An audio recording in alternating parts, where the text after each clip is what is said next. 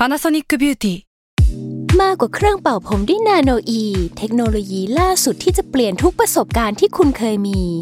นาโนอีมอยส์เจอร์พลัสเพิ่มความชุ่มชื้นให้เส้นผมหลังใช้งานมากขึ้นถึง 18 เท่า พร้อมชะลอการเฟดของสีผมสำหรับคนชอบทำสีผม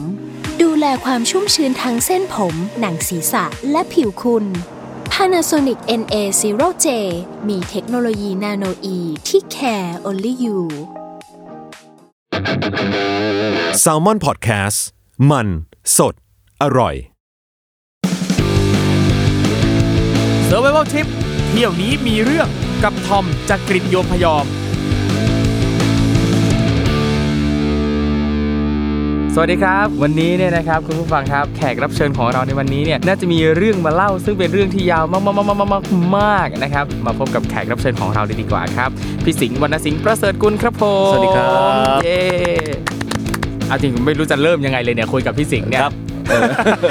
วันนี้พี่พี่สิงห์เอาเรื่องไหนมาเล่าให้เราฟังครับ เข้าเรื่องกันง่ายๆนี่แหละ โอเค ก็เอาประเทศที่ไปมาตอนนี้ก็อยู่ที่ 72 ประเทศอะนะฮะเจ็ดสองประเทศก็อะโอเคครับ แต่ว่าคิดว่าเรื่องที่น่าจะหยิบมาเล่า ก็น่าจะเป็นประเทศพวกวอร์โซนประเทศสงครามทั้งหลาย เพราะคิดว่าเออหลายคนคงไม่ไม่ได้ไปกันนะฮะแล้วผมเองก็อาจจะไม่มีโอกาสกลับไปแถวนั้นอีกแล้ว ก็เออก็เลยแล้วกว่าจะไปได้แต่ละที่นี่อื้อหือหืดขึ้นคอมหากาบจริงๆนะครับ คือตอนเนี้ยเราทำรายการเดินทางมา 11 ปีแล้ว ครับ แล้วก็ช่วง 6-7 ปีแรกเนี่ยจะเป็นประเทศทั่วไปอะแหละเออแล้วก็จะมีคนจัดการนู่นนี่นั่นให้เพราะเป็นพิธีกรเฉยๆยังไม่ใช่รายการของเราเองใช่ไหมฮะแต่ว่าประเทศที่ไปค้างคาใจอยู่ในช่วง 6-7 ปีแรกนะคือประเทศที่มีความขัดแย้ง เช่นรวันดา อิสราเอล อิหร่านอะไรเงี้ยไปแล้วแบบมันสงสัยมันอยากรู้อะสงครามมันคืออะไรของจริงมันเป็นยังไง เข้าไปแล้วบรรยากาศมันเป็นยังไง เป็นยังไงทั้งในเชิงแบบทำความเข้าใจสงครามเหตุของมันสภาพจิตของผู้คน แล้วก็เป็นยังไงในเชิงว่าเขาอยู่กันยังไง แล้วพอทำเถื่อนทราเวลก็ตั้งเป็นธีมเลย จริงๆไอ้เรื่องที่ยกงอกมาทั้งหลายที่คนเห็นเรื่องยาเสพติดเรื่องเผากินคนเรื่องเอ่อเอวีก็ตามแต่งั้นมันมาจากการงอกธีมออกมา แต่ธีมธีมแรกที่ทำให้ชัดเจนขึ้นมาก็คือเรื่องสงคราม แต่ว่าเราคิดว่าทำแต่เรื่องสงครามคนก็คงเบื่อกันก็เลย เออยกไปเรื่อง dark side ทั้งปวงของโลกใบเนี้ยจริงๆ แค่เราได้ยินว่าจะไปในพื้นที่ war zone คือพื้นที่สงครามเนี่ยนะครับก็ว่ายากแล้วพอฟังพี่สิงห์ยิ่งรู้สึกว่ายากเลยนะฮะยากครับยากเอออะมาประเทศแรกเอาที่ไหนดีครับเอาเริ่มแรกที่อัฟกานิสถานแล้วกันนะครับเออเปิดมาที่อัฟกานิสถานเพราะว่าลยนเป็นประเทศ war zone ประเทศแรกที่เป็นแปะเออก้าวแรกที่สุดคือการโพสต์ใน Facebook ฮะตอนนั้นมีไอเดียเกิดขึ้นมาว่าอยากไปอัฟกานิสถาน คือตั้งธีมเรื่องเถื่อน Travel มาแล้วแล้วก็รู้สึกแบบเออนี่แหละคือประเทศที่เราอยากไปอะ ประเทศ war zone ประเทศแรกของเราเจอที่อัฟกานิสถาน ไปเปิดดู global peace index GPI ซึ่งเป็นการวัดสันติภาพของโลก อันดับหนึ่งเนี่ยส่วนใหญ่ไม่เป็นไอซ์แลนด์ก็เป็นนิวซีแลนด์ที่สันติสุขสุด อันดับบ๊วยสุดคืออัฟกานิสถานเลยเลยจิ้มเลยว่า โอเค เริ่มแรกต้องเอาโหดสุดเลยเออก็ก็จิ้มว่าอัฟกานิสถานไป แล้วจากนั้นก็ไปโพสต์ใน Facebook ว่า มีใครรู้จักคนที่จะพาบุกเข้าอัฟกานิสถานได้บ้างครับปรากฏมีคนส่งมาจริง ๆ นะฮะมีคนไทยที่ทำงานอยู่ในกรุงคาบูล ที่อัฟกานิสถาน ซึ่งอยู่กับเป็นเจ้าหน้าที่ UN อยู่ที่นั่นครับผมก็เลย connect จากตรงนี้ไปสู่เจ้าหน้าที่ UN คนนั้นพี่คนไทยนะครับซึ่งพี่คนไทยก็บอกว่าเออมันก็ยุ่งยากเหมือนกันแต่ว่า UN สามารถออกจดหมายให้ได้ ให้เป็นแทนวีซ่าได้ แต่ว่ามีเงื่อนไขว่าต้องเข้ามาทำงานให้ UN สักหน่อยก็คือในฐานะ videographer หรือชักนักถ่ายวิดีโอ ก็คือถ้าเราไปทำรายการของเราตรงนั้น เราก็ต้องแชร์content ที่เราสร้างได้เพื่อให้กับ UN ด้วย แล้วก็โอเคเต็มที่เลยยินดี step ต่อไปในการการนัดคุยกับเจ้าหน้าที่ UN เขาบอกว่าควรจะเจอหน้ากัน แล้วเผอิญตอนนั้นมีเจ้าหน้าที่อีกคนหนึ่งซึ่งเป็นฝรั่งเดินทางมาพักร้อนที่เมืองไทยพอดี เออเขาก็เลยบอกว่าโอเคงั้นไปนัดเจอคนนี้แล้วกัน ก็ connect ผมไปให้เจอกับคนนี้ชื่อคุณร็อบคุณร็อบก็มาถึงเมืองไทยก็ไม่มีมือถืออะไร คุณร็อบก็บอกว่าจงไปเจอฉันที่แมคโดนัลล์ที่พารากอนในเวลานี้ แล้วก็ส่งรูปมาให้แม่งเหมือนหนัง spy อะแล้วเราก็ต้องแบบว่าเดินเข้ามาในแมคโดนัลล์ซึ่งมีคนประมาณ 300 คนอะไรเงี้ยแล้วก็แบบเอามือถือมาดูแล้วอยู่ไหนวะร็อบร็อบร็อบร็อบแล้วเดินไป Are you Rob Are you Rob ตอนแรกก็ไม่ใช่ตอนแรกก็ไม่ใช่พอไปเจอคนหนึ่งอ้าวเจอแล้วร็อบก็นั่งคุยกัน เออ เขาก็เล่าให้ฟังว่าที่อัฟกานิสถานเป็นยังไง แล้วก็เข้าไปถึงเขาจะมีโปรเจกต์อะไรให้เราจัดการบ้างเขาก็เลือกมา อยากทำเรื่องการศึกษาไหมอยากทำเรื่องสิทธิสตรีไหมอยากทำเรื่องตำรวจไหมอยากทำเรื่องอะไรไหม list ประเด็นที่เป็นไปได้มา แล้วเราก็บอกโอเคเอานี้เอานี้นี่นี่นี่ก็ work กันมาจนเขาก็บอกโอเคงั้นก็ได้เรื่องแล้วนัดวันกันเออในช่วงไหนอะไรยังไง เออทีนี้เขาบอกว่า UN ก็ก็มีเงื่อนไขว่าต้องทำงานให้ UN แต่ถ้า you อยากไปดูเรื่องอื่นที่ you สนใจ เช่น สภาพแวดล้อมทั่วไปในสังคมตลาดนู่นนี่นั่นอะไรเงี้ยก็ UN ก็ไม่สามารถพาไปได้เพราะมันไม่ใช่ประเด็นที่เกี่ยวกับงานของ UN เขาก็เลยแนะนำต่อไปให้ว่างั้นคุยกับคนนี้ดูเป็น fixer ตอนนั้นเราไม่รู้จักว่า fixer คืออะไรครับนะฮะ เอ่อ fixer มารู้ตอนหลังคือเป็นเหมือนกับคนทำงานประสานงานให้นักข่าว ซึ่งอาจจะเป็น BBC CNN อะไรเขาทำหมดแล้ว ในประเทศ war zone ทุกที่จะมี fixer เสมอ fixer ก็จะแบบถามเราว่าอยากคุยเรื่องอะไรบ้าง อยากสนใจเรื่องอะไรเรา list ไปเขาจะบอกอะงั้นคุยคนนี้ไหมคุยคนนี้ไหมก็เขาก็จะไปนัดคนนู้นคนนี้มา แล้วก็พยายามฟิตประเด็นให้ได้แล้วสิ่งหนึ่งที่เป็น priority ตอนนั้นมากๆคืออยากคุยกับตาลิบันเพราะอยากเข้าใจว่าเรื่องราวมันเป็นอย่างไร แล้วตอนนั้นเราก็ศึกษาประวัติศาสตร์อัฟกานิสถาน หลังจากได้ยินตาลิบันมาทั้งชีวิตก็เพิ่งเข้าใจอ๋อตาลิบันคือคนกลุ่มนี้มีแนวคิดอย่างนี้ มีประวัติศาสตร์อย่างนี้ประวัติศาสตร์ของอัฟกานิสถานที่เลื่อยมาก่อนถึงตาลิบันเป็นอย่างไร ก็เนี่ยคุยเตรียมงานกันอยู่หลายเดือนเลย3 4 เดือนครับระหว่างคุยไปเนี่ยตอนนั้นยังไม่ได้คิดเรื่องความน่ากลัวอะไรของวอร์โซนนะคิดเรื่องอยากไปอย่างเดียวเออคือเดี๋ยวนะ คือพี่จะไปสงครามแต่พี่ไม่ได้คิดถึงความน่ากลัวเลยเหรอมัวแต่ตื่นเต้นอยู่โอ้โหเออ ไอช่วงที่เตรียมงานอยู่3าสี่เดือนเนี่ยถึงแม้ผมไม่กลัวแต่คนที่มากลัวแทนให้ผมคือพ่อกับแม่ โอ้โห ไม่แปลกใจเลย พ่อแม่ทุกคนชอบกลัวแบบเนี้ย ตอนนั้นอายุประมาณ 31ก็เรียกได้ว่าไม่ได้เด็กมากแล้ว ก็เลยถ้าเป็นตอนเด็กๆทำไมจะไปมีเลยเปล่าอืมเออครับแต่พอเป็นผู้ใหญ่มากขึ้นก็ก็เข้าใจหัวอกพ่อแม่มากขึ้นนะเรารู้ว่าพ่อแม่เนี่ยก่อนหน้านี้เราไปมา 50 60 ประเทศเนี่ย พ่อแม่ไม่เคยห้ามไม่เคยเป็นห่วง ไม่เคย อะไรเลย เราไม่เคยบอกโทรกลับบ้านบ่อยๆนะอะไรเงี้ยเออคืออยากไปไหนก็ไปอะเออเลยใช้ชีวิตอย่างนี้ได้ นี่เป็นครั้งแรกที่เขาดูแบบบอรี่จริง ๆ แล้วจากเดิมวันละสิงห์แพลนจะไปอยู่กับคนที่สานหนึ่งเดือนนะฮะเอาโหกะว่าแบบจะไปให้ทั่วประเทศเลยอะไรเงี้ยถิ่นตาลิบันคันดาฮาอะไรจะไปให้หมดเลยอะไรเงี้ย ฟังดูน่าไปมากเลยอะเออ แต่ว่าเราก็เลยซอฟต์ลงด้วยการลดเหลือแค่ 2 อาทิตย์ จากเดิมจะไปโซนแดง โซนดำเออโซนดำนี่จริงๆโหดสุดแล้วนะก็ก็ลดเหลือแค่โซนโซนโซนเขียวกับโซนเหลืองแทนนะครับ ก็อยู่ในกรุงคาบู ซึ่งเป็นโซนโซนเหลืองกึ่งส้ม แล้วก็อีกอาทิตย์หนึ่งก็ไปอยู่ที่เอ่อบาบิยันซึ่งเป็นโซนเขียว อย่างโซนดำโซนแดงโซนเขียวโซนเหลืองส้มอะไรเงี้ยครับแต่ละโซนเนี่ยมันอันตรายต่างกันยังไงครับพี่สิงห์ ผมก็ไม่รู้รายละเอียดนะฮะแต่ผมจำได้ว่าผมนั่งดูแผนที่ของ UN ในเน็ตเออก็เขาก็แบ่งมาเป็นจังหวัดเลยว่าอืมตรงไหนเป็นยังไงอะไรเงี้ยแต่เข้าใจว่าโซนเขียวคือโซนที่รัฐบาลค่อนข้าง control ได้ และเกิดเหตุน้อยนะฮะแล้วก็มีองค์กรระหว่างนานาชาติอยู่เยอะตรงนั้นมีเจ้าหน้าที่ UN มีทหาร peacekeeper ประจำอยู่อะไรเงี้ย ในขณะที่เอ่อโซนดำก็คืออยู่ในการปกครองของตาลิบันแทบจะร้อยเปอร์เซ็นต์พูดง่ายๆมันเป็นประเทศที่มีสองรัฐบาลอะครับอันหนึ่งคือรัฐบาลตาลิบันอีกหนึ่งคือรัฐบาลที่มาจากการเลือกตั้ง ซึ่งอย่างข้อมูลเรื่องพื้นที่แต่ละสีเนี่ยในอินเทอร์เน็ตเนี่ยก็สามารถหาข้อมูลได้เลยว่าเมืองไหนเป็นสีอะไรแบบนี้ป่ะฮะมีประมาณหนึ่งมีประมาณหนึ่งแต่ครับผมก็ต้องขอข้อมูลจาก UN เพิ่มเหมือนกันครับแล้วก็พอแม่เริ่มกลัวเนี่ยเราก็เลยเริ่ม worry นิดนึงก็เลยเมลไปถามไอ้ fixer ที่เราคุยกันมาชื่อครับคาเดียนะฮะถามว่าเฮ้ยเออมันโอเคไหมมีวิธีแบบ ป้องกันอะไรไหมว่าแบบอย่าไปเข้าโซนไหนอะไรคาเดียก็ตอบกลับมาว่า one thing เอาจริง ๆ นะ ถ้า you คิดมากเรื่องความปลอดภัยอะอย่ามาเลย ก็ถูกก็เห็นด้วยกับเขาคือถ้าถ้าจะไปที่นั่นแล้วอะเออสิ่งที่ควรจะตัดเลยคือความกลัวเรื่องนี้ ใช่ใช่ใช่เราก็แบบ เออวะเอาก็ไปแล้วกันเออแต่ไม่ได้บอกแม่ว่าไอ้นั่นตอบว่าอะไรนะก็บอกครับเอาบอกแม่ว่าเขายืนยันแล้วว่าว่าเดี๋ยวปลอดภัยครับ ทีนี้การหาตั๋วเนี่ยก็กดก็ง่ายกว่าที่คิดก็มีตั๋ว จากไทยไปอัฟกานิสถานเนี่ยใช้แค่ 2 ต่อเท่านั้นก็คือไปลงที่ปากีสถานครับที่กรุงอิสลามบัดแล้วก็จากอิสลามบัดก็ฮอปไปอัฟกานิสถานได้เลย แต่ว่าระหว่างทางก็มีเรื่องเกิดขึ้นมากมายอย่างเช่นครับผมไปเปลี่ยนเครื่องที่ปากีสถานปุ๊บขึ้นเครื่องไป รู้ว่าต้องเปลี่ยนเครื่อง 8 ชั่วโมงครับก็เตรียมถุงนอนเตรียมอะไรไปกะนอนบนพื้นสนามบินแหละอืมปรากฏว่าสนามบินที่นั่นมีปิดจ้าอืมแล้วไม่ให้ transfer ไม่ให้นั่งรออยู่ transfer แล้วก็ไม่เคยเจออย่างงี้ไงปกติแบบไปเปลี่ยนกาตาร์เปลี่ยนตุรกีอะไรคก็รับอยู่ได้ยาวๆเลยใช่ไหม เออเราก็ถามอะแล้วเอาไง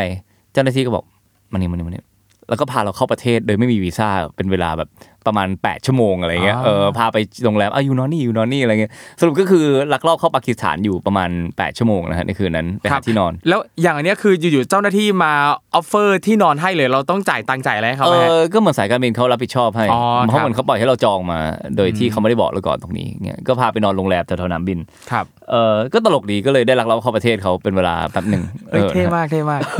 เท่เหรอผมผมว่าเท่มากนะการที่อยู่ๆใครสักคนหนึ่งจะได้ลักลอบเข้าประเทศปากีสถานนะโดยที่แบบ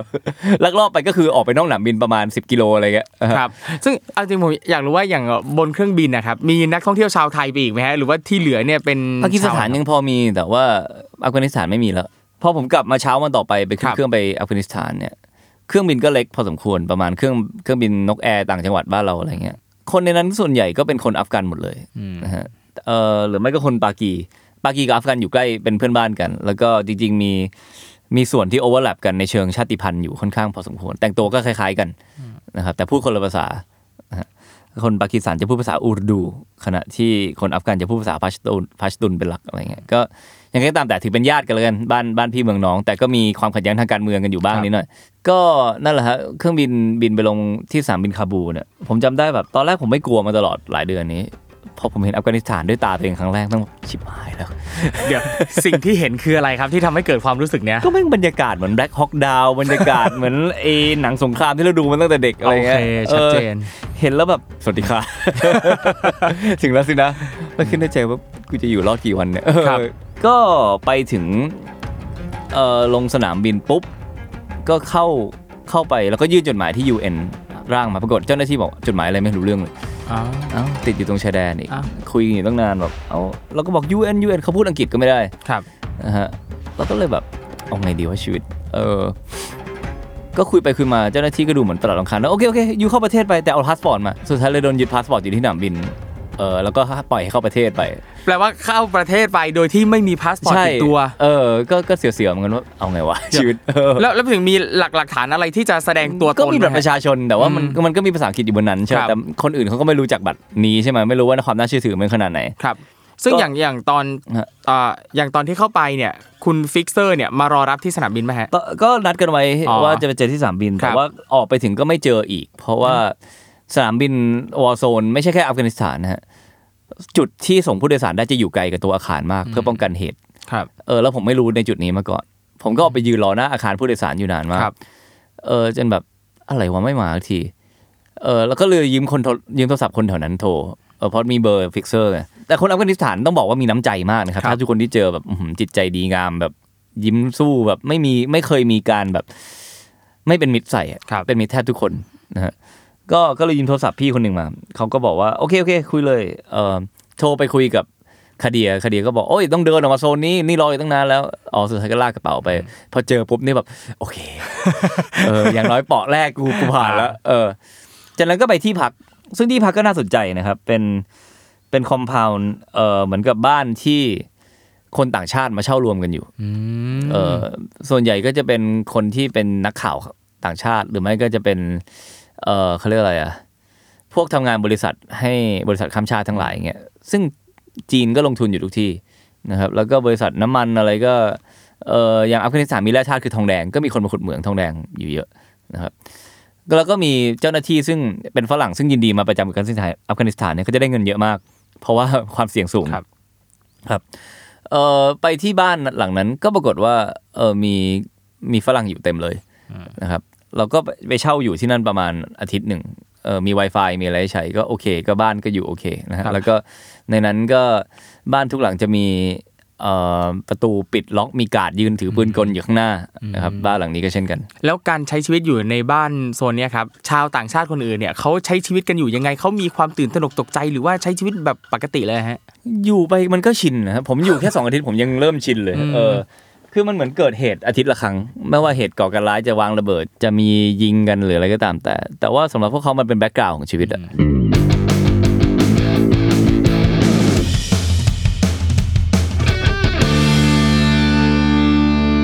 คาบูเป็นเมืองขนาดใหญ่นะฮะ มีคนอยู่ 5 ล้านคน ก็คือครึ่งหนึ่งของกรุงเทพ เพราะฉะนั้นโอเคตายอาทิตย์ละแม็กซิมัมสุดก็ร้อยคน ก็มีอีก4ล้าน9แสน9หมื่น9พัน900คนที่ที่ยังใช้ชีวิตปกติดำเนินไป แต่ไงก็ตามแต่ผมไปก็ไปนอนที่บ้านนักข่าวตรงนั้น แล้วก็ก็ทำงานอยู่ในคาบู 2 อาทิตย์เอ้ยทำงานในคาบูอาทิตย์หนึงก่อน การไปไหนมาไหนเนี่ยก็จะมีเช็คพอยต์ตลอดเวลาเข้าตึกอะไรต่างๆ ก็จะมีประตูกันมีกำแพงกันระเบิดอยู่ข้างนอก แล้วก็ ต้องผ่านจุดเช็คพอยต์สักสองสามครั้งถึงจะเข้าไปตรงนั้นได้ แล้วก็ไอจุดที่เคยอ่านมาในข่าวว่าเกิดเหตุระเบิดนู่นนี่นั่นอะไรขับผ่านหมดแล้วก็เสียวๆว่าอย่าอย่าเป็นตอนกูผ่านนะมึงอะไรเงี้ยเออแต่ผู้คนนี่ยังพลุกพล่านฮะแล้วก็ไปไหนมาไหนเนี่ยก็จะมีคนแบบพูดคุยด้วยตลอดเวลาอะไรเงี้ย friendly มากนะครับ แล้วก็คาเดียก็พาไปคุยคนนู้นคนนี้เยอะแยะมากมายสัมภาษณ์ตลอดอาทิตย์หนึ่งอะนะครับ แล้วก็มีมีความทรงจำที่ดีมาก กับกับประเทศนี้แล้วก็เป็นไปได้อยากกลับไปอีก โดยที่อาจจะไม่ได้ทำงานแล้วไปหาเพื่อนนี่แหละนะฮะคิดถึงหลายๆคนที่ที่ได้เจอที่นั่น แต่ตอนอยู่ที่นั่นจริงก็ไม่เกิดเหตุอะไรขึ้นมากก็ smooth ค่อนข้าง smooth ในการทำงาน มีเหตุกราดยิงในมหาวิทยาลัย จับตัวประกันแล้วก็ยิงนักเรียนตายไป 30 คนช่วงที่ผมอยู่เลย มันก็อยู่ไกลจากจุดที่ผมอยู่พอสมควรอะไรเงี้ยเออแต่เกิดเหตุปุ๊บเราก็รีบไลน์บอกแม่โอเคนะเออหลังจากนั้นผมก็ย้ายจากคาบูลไป ไปอีกรัฐหนึ่งชื่อบามิยันนะฮะอะหลายคนจะเคยเห็นรูปพระพุทธรูปปั้นพระพุทธเจ้าที่อยู่ในหน้าผาก็ที่เขาโดนระเบิดไปโดนตาลิบันเนี่ยก็คือที่บามิยันเนี่ยแหละเป็นจุดที่เขาบอกว่าปลอดภัยสุดในอัฟกานิสถานไม่ค่อยได้เกิดเหตุอะไรขึ้นแล้วเออไม่ค่อยนี่ไม่ใช่ไม่เคยนะครับแค่แค่น้อยโอเค get การเดินทางในในอัฟกานิสถานเองตอนนั้นก็ใช้ UN Charter Flight Charter Flight คือ flight ที่เอ่อ UN เป็นคนจัดการเอง ซึ่งเป็นเฮลิคอปเตอร์ นะครับก็เฮลิคอปเตอร์ขนาดใหญ่ ก็เจ๋งดีได้นั่งขึ้นเครื่องเหมือนที่มันเปิดท้ายอะนั่งเฮลิคอปเตอร์ขนาดใหญ่ข้ามจังหวัดไปแต่มันไม่ไกลหรอกประมาณกรุงเทพระยองอะไรเงี้ยอืมก็นั่งประมาณครึ่งชั่วโมง 40 นาทีก็ถึงแล้ว แล้วก็เลยได้ไปอยู่ตรงนั้นต่ออีก แต่ตรงนั้น smooth มาก chill สามารถเดินเล่นอะไรไม่มีกำแพงเลยเลยเออมันปลอดภัย แต่ว่าในคาบูนี่ก็จะจะเทมส์กว่าหน่อยนะครับแต่ก็ไม่ได้โหดเท่าที่คิดไว้สุดท้ายกลับมาสิ่งที่ได้มาที่สุดคือน้ำหนักนะครับเพราะว่าเคบับอร่อยมาก แล้วแบบนั่งกินแต่เคบับทุกมื้อนะครัฮะบเออแล้วมันจะเป็นแบบเนื้อติดมันอะตอนแรกก็แบบกะเอามันทิ้ง วันดีคืนดีก็ลองกินมันเข้าไปคำหนึ่งเท่านั้นแหละแม่งอร่อยสัสเลยฮะแล้วก็เลยแบบโอเคกูไม่เอามันทิ้งแล้วสรุปว่าการไปอัฟกานิสถานเนี่ยเรื่องที่พังพินาศที่สุดก็คือน้ำหนักขึ้นน้ำหนักเยนะฮะขึ้นขึ้นมาสองสามโลนะฮะอยู่สองอาทิตย์แล้วก็แต่ว่าขากลับเนี่ยค่อนข้างน่ากลัวเหมือนกันคือ เสร็จแล้วเราก็กลับด้วยความ happy นะได้งานได้อะไรมาเพียบเลย แล้วก็ไปลงเปลี่ยนเครื่องที่อิสตันบูลที่ตุรกีครับเออพอลงเครื่องปุ๊บเปิดเน็ตเช็คข่าวเพิ่งเกิดระเบิดที่กรุงคาบูล ในถนนเส้นที่ผมขับผ่านทุกเช้ากับคาเดียแล้วถือว่าแต้มบุญยังสูงแบบฟังแล้วแบบอืมสวัสดีค่ะนั่นแหละฮะคืออัฟกานิสถานโอ้โห ฟังดูแล้วเนี่ยรู้สึกว่าอย่างที่พี่สิงห์บอกอะว่าเหตุการณ์รุนแรงอะไรเงี้ยมันก็เกิดขึ้นเรื่อยๆ ซึ่งถ้าเราจะไปถ้าเราอยากจะไปสัมผัสเงี้ยมันก็แล้วแต่แต้มบุญเหมือนกัน ใช่สำหรับคนที่นั่นคือเขาชินมาก สมมุติเกิดเหตุที่สยามสแควร์ครับ แถวราชเทวีก็ยังนั่งกินก๋วยเตี๋ยว พันทิปก็ยังเปิดอยู่ปกติอะไรเงี้ยแล้วสยามสแควร์พอกำลังเกิดเหตุสองสามชั่วโมง clean up เสร็จอะไรปุ๊บ คนก็กลับไปเดินเล่นสยามเหมือนเดิมครับเพราะว่ามันเกิดขึ้นทุกอาทิตย์นะฮะจนแบบ แต่บางคนผมสัมภาษณ์อยู่คาบูมา 30 ปีแล้ว ไม่เห็นเคยเห็นอะไรเลยเขาบอกเอออย่างเงี้ยครับเหมือนกับที่เทอร์เรลิซึมมันมีอำนาจเพราะข่าวมันลงเยอะ แล้วพอลงเยอะปุ๊บเขาก็มีอำนาจทางการเมืองในการต่อรองเขาก็ทำซ้ำแต่ก็ละช่วงนะแล้วแต่ช่วง ถ้าช่วงไหนมีการเอ่อเดินขบวนทางการเมืองเยอะๆ ความเสี่ยงก็จะสูงนะฮะครับหรือล่าสุดเพิ่งมีการเลือกตั้งที่กรุงคาบูไปก็ระเบิดลงหลายที่เหมือนกัน เพราะว่าตาลิบันไม่ยอมรับการเลือกตั้งครั้งนั้นก็พยายามสร้างสถานการณ์อะไรเงี้ยอย่างตอนที่พี่สิงห์อยู่ที่นั่นอะเอ่อพอไม่มีพาสปอร์ตติดตัวปั๊บมันเกิดปัญหาอะไรขึ้นไหมฮะก็โชคดีที่มีคนอยู่ด้วยตลอดเวลา ไม่ได้เดินคนเดียวเลย ก็คาเดียไม่แต่เราก็พกไอ้ตัวซีร็อกซ์พาสปอร์ตเราก็โชว์แทนได้ แล้วก็ เอ่อคาเดียก็ช่วยเคลียร์นู่นเคลียร์นี่ให้นะฮะแล้วก็ตอนอยู่กับ UN ก็ค่อนข้างง่ายกว่าเดิมอีกเพราะเจ้าหน้าที่ UN เขาก็เอ่อพามีแบบฟอร์มมีอะไรชัดเจนไปไหนก็มีคนเคลียร์ให้อืมแต่ว่าพอจะบินกลับก็มาที่สนามบินแล้วก็ทำเรื่องเอาพาสปอร์ตคืนได้ปกติใช่ไม่มีปัญใช่หาเลใช่ใช่ใช่แล้วตอนตอนแรกก็กลัวว่า ถ้าไม่ได้คืนกูจะทำยังไงวะใช่เอาจริงเนี่ยคือผมอยากอยากรู้สึกว่าสมมุติว่าถ้าเราโดนยึดพาสปอร์ตเราไม่มีพาสปอร์ตติดตัวเงี้ยความรู้สึกมันอยู่ที่นั่นอะมันไม่น่าจะรู้สึกสบายอะไรใด ๆ เลยอะคือเวลาผมไปต่างประเทศผมต้องต้องพกพาสปอร์ตติดตัวตลอดไม่ว่าจะออกไปไหนจนครับพาสปอร์ตหายนี่แหละเพราะพกติดตัว เราเราก็คิดเหมือนทอมมาแหละแต่ว่าตอนนั้นก็คิดว่าช่วยไม่ได้แล้วว่าไอ้เหี้ยเดี๋ยวก็ได้คืนแล้วว่าเอออย่างเงี้ยเออสุดท้ายก็เออผมจำไม่ได้ว่าผมได้คืนตอนกลับเลยหรือว่าระหว่างทริปผมไปเอาคืนเออนั่นแหละครับสุดท้ายก็ อิมพอไวส์ค่อนข้างเยอะครับ ครับ อยู่กับพวกนี้คือมันก็มีสิ่งที่เราเตรียมใจได้ แล้วก็สิ่งที่ยังไงก็มันก็เกิดของมันเออ ครับฮะ โอ้โห อันนี้วันนี้ก็เป็นเรื่องอัฟกานิสถานนะครับเอ่อสมมุติว่าถ้าไม่ได้จะเข้าไปแบบพี่สิงห์อะคนทั่วไปสามารถไปเที่ยวได้ปะก็มีอัฟานิสถานทัวร์แต่ว่าทัวร์เขาก็จะเอ่อค่อนข้างเป็น adventure tour ที่เขาต้องบอกให้เซ็นเลยว่ามันก็ไม่ปลอดภัยนะ ครับ เอ่อแล้วก็ ผมไม่แน่ใจว่าวีซ่าทำด้วยวิธีอื่นทำยังไง ตอนนั้นผมพยายามทำผ่านสถานทูตอัฟกานิสถาน ซึ่งอยู่ในกรุงกัวลาลัมเปอร์ ประเทศมาเลเซีย ก็คือถ้าจะไปก็ต้องมาติดต่อที่นั่น ซึ่งโทรไปจากไทยเนี่ย โทรไปรอบหนึงก็บอก เออ เดี๋ยวโทรมาใหม่พักกลางวันอยู่ เดี๋ยวโทรมาใหม่คนเจ้าหน้าที่ไม่อยู่ เดี๋ยวโทรมาใหม่อะไรว่าเออช่วงนี้วันหยุด คือแบบคุยสี่ห้ารอบไม่ได้เรื่องอะไรเลย เออเราก็เลยไปทาง UN แทนนะฮะ เพราะว่าดูเหมือนสถานทูตเขาจะชิวชิวมากครับนะครับอืม ครับก็นั่นแหละนะฮะคุณผู้ฟังนะครับ ถ้าใครอยากจะไปอัฟกานิสถานก็หาข้อมูลดีๆนะครับ แล้วก็ถ้าอยากรู้สภาพบ้านเมืองหรือนั่นนี่นู่นต่างๆ ก็ไปตามหาดูได้ในคลิปรายการต่างๆ ของพี่สิงห์นะครับผครับผมมอะก็วันนี้นะครับคิดว่าก็น่าจะได้เห็นภาพอัฟกานิสถานพอสมควรแล้วนะครับ อย่างที่บอกไปอะครับว่าเหตุการณ์ความรุนแรงต่างๆเนี่ยมันเกิดขึ้นทุกที่ในโลกอยู่แล้วนะครับ ขึ้นอยู่กับว่าเราจะมีโอกาสได้เจอได้เจอเรื่องนั้นหรือเปล่านะครับ แต่ทีเนี้ยถามพี่สิงห์หน่อยครับว่าสมมุติว่าถ้าไปเที่ยวแล้วเจอเหตุการณ์ความรุนแรง เจอเหตุระเบิดเนี่ยควรจะทำยังไงควรจะจัดการยังไง อันนี้พี่สิงห์ได้เตรียมเรื่องนี้ไหมฮะเออเอาผมพูดในฐานะไม่ใช่ผู้เชี่ยวชาญนะครับครับอโอเค ผมอาจจะเทียบกับคนอื่นในประเทศไทยผมอาจจะไปมาเยอะนะคครัรับบแต่ว่าถ้าผู้เชี่ยวชาญจริงมันต้องนักข่าวสายสงครามโดยคเฉรับพาะที่ในประเทศไทยน่าจะมีพี่กรุณาบัวคำศรีครับกับพี่แยมถาปนีที่ที่เคลบได้ว่าเชี่ยวชาญวอร์โซนจริง ๆ มันต้องเรียนตั้งแต่ก่อนไปแล้วว่าก่อนไปคือทำทำรีเสิร์ชว่า อย่าเข้าไปตรงไหนนะครับ ซึ่งสิ่งที่เขาเตือนแต่แรกคือ อย่าเข้าไปที่ชุที่ชุมนุมทางการเมือง จะเกิดเหตุได้ง่ายมาก แล้วก็ลดความเสี่ยงได้ตรงนั้นนะครับ ถ้ากรณีเกิดเหตุขึ้นจริง ๆ มันจะมีใครเตรียมใจอะไรได้ใช่ไหมอะถ้าโดนระเบิดไส้ไหลเองอันนั้นก็ทำอะไรไม่ได้แล้วเออก็ก็ควรจะฝากฝังที่บ้านให้เรียบร้อยก่อนจะออกเดินทางไปหรือไส้ไหลแล้วยังไม่ตายก็นอนรอให้คนมาช่วยโอนะเครับแต่ว่ามันก็มีหลายเหตุที่เขาทำลาย second เอ่อ first responder คือ อันเนี้ยโหดมากนะ แล้วผิดผิดแบบกฎ เอ่อ convention ระดับนานาชาติด้วยแต่ว่าก็ยังมีทำอยู่ในวอร์โซนเรื่อยๆ ก็คือระเบิดลูกหนึ่งก่อนไม่แรงมาก รอให้เจ้าหน้าที่เข้ามา แล้วกดระเบิดซ้ำตอนเจ้าหน้าที่กำลังลุมช่วยเหลือคนอยู่เออเหมือนใน Hunger Game อะถ้าเคยดูนะเขาทำกันจริงๆใน war zone นะแล้วแบบคนจะตายเยอะมากถ้าแบบนั้น เพราะฉะนั้นสิ่งที่ต้องควบคุมต่อไปคือกรณีเกิดระเบิดปุ๊บวันละสิ่งห์ไม่ใช่เถื่อน Travel จะวิ่งเข้าไปถ่ายถ่ายถ่ายถ่ายถ่ายถ่ายได้แต่ถ่ายจะไกลๆหน่อยเอาเลนส์ซูมไปนะครับเพราะว่าโอกาสที่จะเกิดเกิดระเบิดซ้ำสองตอนคนเข้าไปมุงตรงนั้นก็มีอยู่พอสมควร เออแล้วกรณีถ้าเห็นระเบิดตรงหน้า แล้วตัวเองไม่ได้โดนเอง ก็ก็รวบรวมสติแล้วก็ออกจากพื้นที่ตรงนั้นให้เร็วที่สุดเออเพราะว่าเราอยู่ตรงนั้นเราไม่รู้ทางหนีที่ไล่เราจะช่วยอะไรใครเรากลายเป็นภาระแน่นอน ถ้าเราไปโดนอะไรอีกก็เป็นภาระระดับนานาชาติอีกสถานทูตไทยจะต้องมามีเอี่ยวอะไรเงี้ยครับผมอืมเอาจริงๆง่ายๆก็คือสมมุติถ้าไปแล้วเจอใด ๆนะครับ อย่างอย่างที่เราคุยกันไปแหละว่าสติคือสำคัญที่สุดแล้วก็พยายามอย่าทำตัวให้เป็นภาระของคนอื่นใช่นะครับแค่ถ้านั้นเองถ้าถ้าช่วยคนอื่นได้ก็ช่วย แต่ถ้าดูแล้วในสถานการณ์ที่ เรายิ่งช่วยยิ่งปวดกระบาลชาวบ้านก็ก็อย่าออกอย่าอย่าเข้าไปเลยดีกว่าเลยครับครับ นะครับก็ฝากคุณผู้ฟังนะครับเตรียมตัวให้พร้อมนะครับ ก่อนที่จะไปจะมีใครไปไหม่ได้ผู้ฟังอ้าวไม่แน่ไม่แน่เผื่อการมาฟังวันนี้เนี่ยสร้างแรงบันดาลใจให้ใครหลาย ๆ คนนะครับผมอะวันนี้ขอบคุณพี่สิงห์วรรณสิงห์ประเสริฐกุลมากๆนะครับที่ได้ให้เกียรติมาเล่าเรื่องราวเกี่ยวกับทริปอัฟกานิสถานนะครับคุณผู้ฟังสามารถกลับมาติดตามรายการ Survival Trip เที่ยวนี้มีเรื่องได้ใหม่วันพฤหัสหน้านะครับตามทุกช่องทางของ Salmon Podcast นะครับ พี่สิงห์นะครับ เรื่องราวโอ้โห ไม่ได้มีแค่นี้แน่นอนครับ เดี๋ยวครั้งหน้ามาเล่าให้ฟังอีกแน่นะครับ แต่จะเป็นคลิปไหนต้องรอติดตามครับสำหรับวันนี้นะครับ ผมและพี่สิงห์ขอลากันไปก่อน แล้วเจอกันใหม่ครับ สวัสดีครับ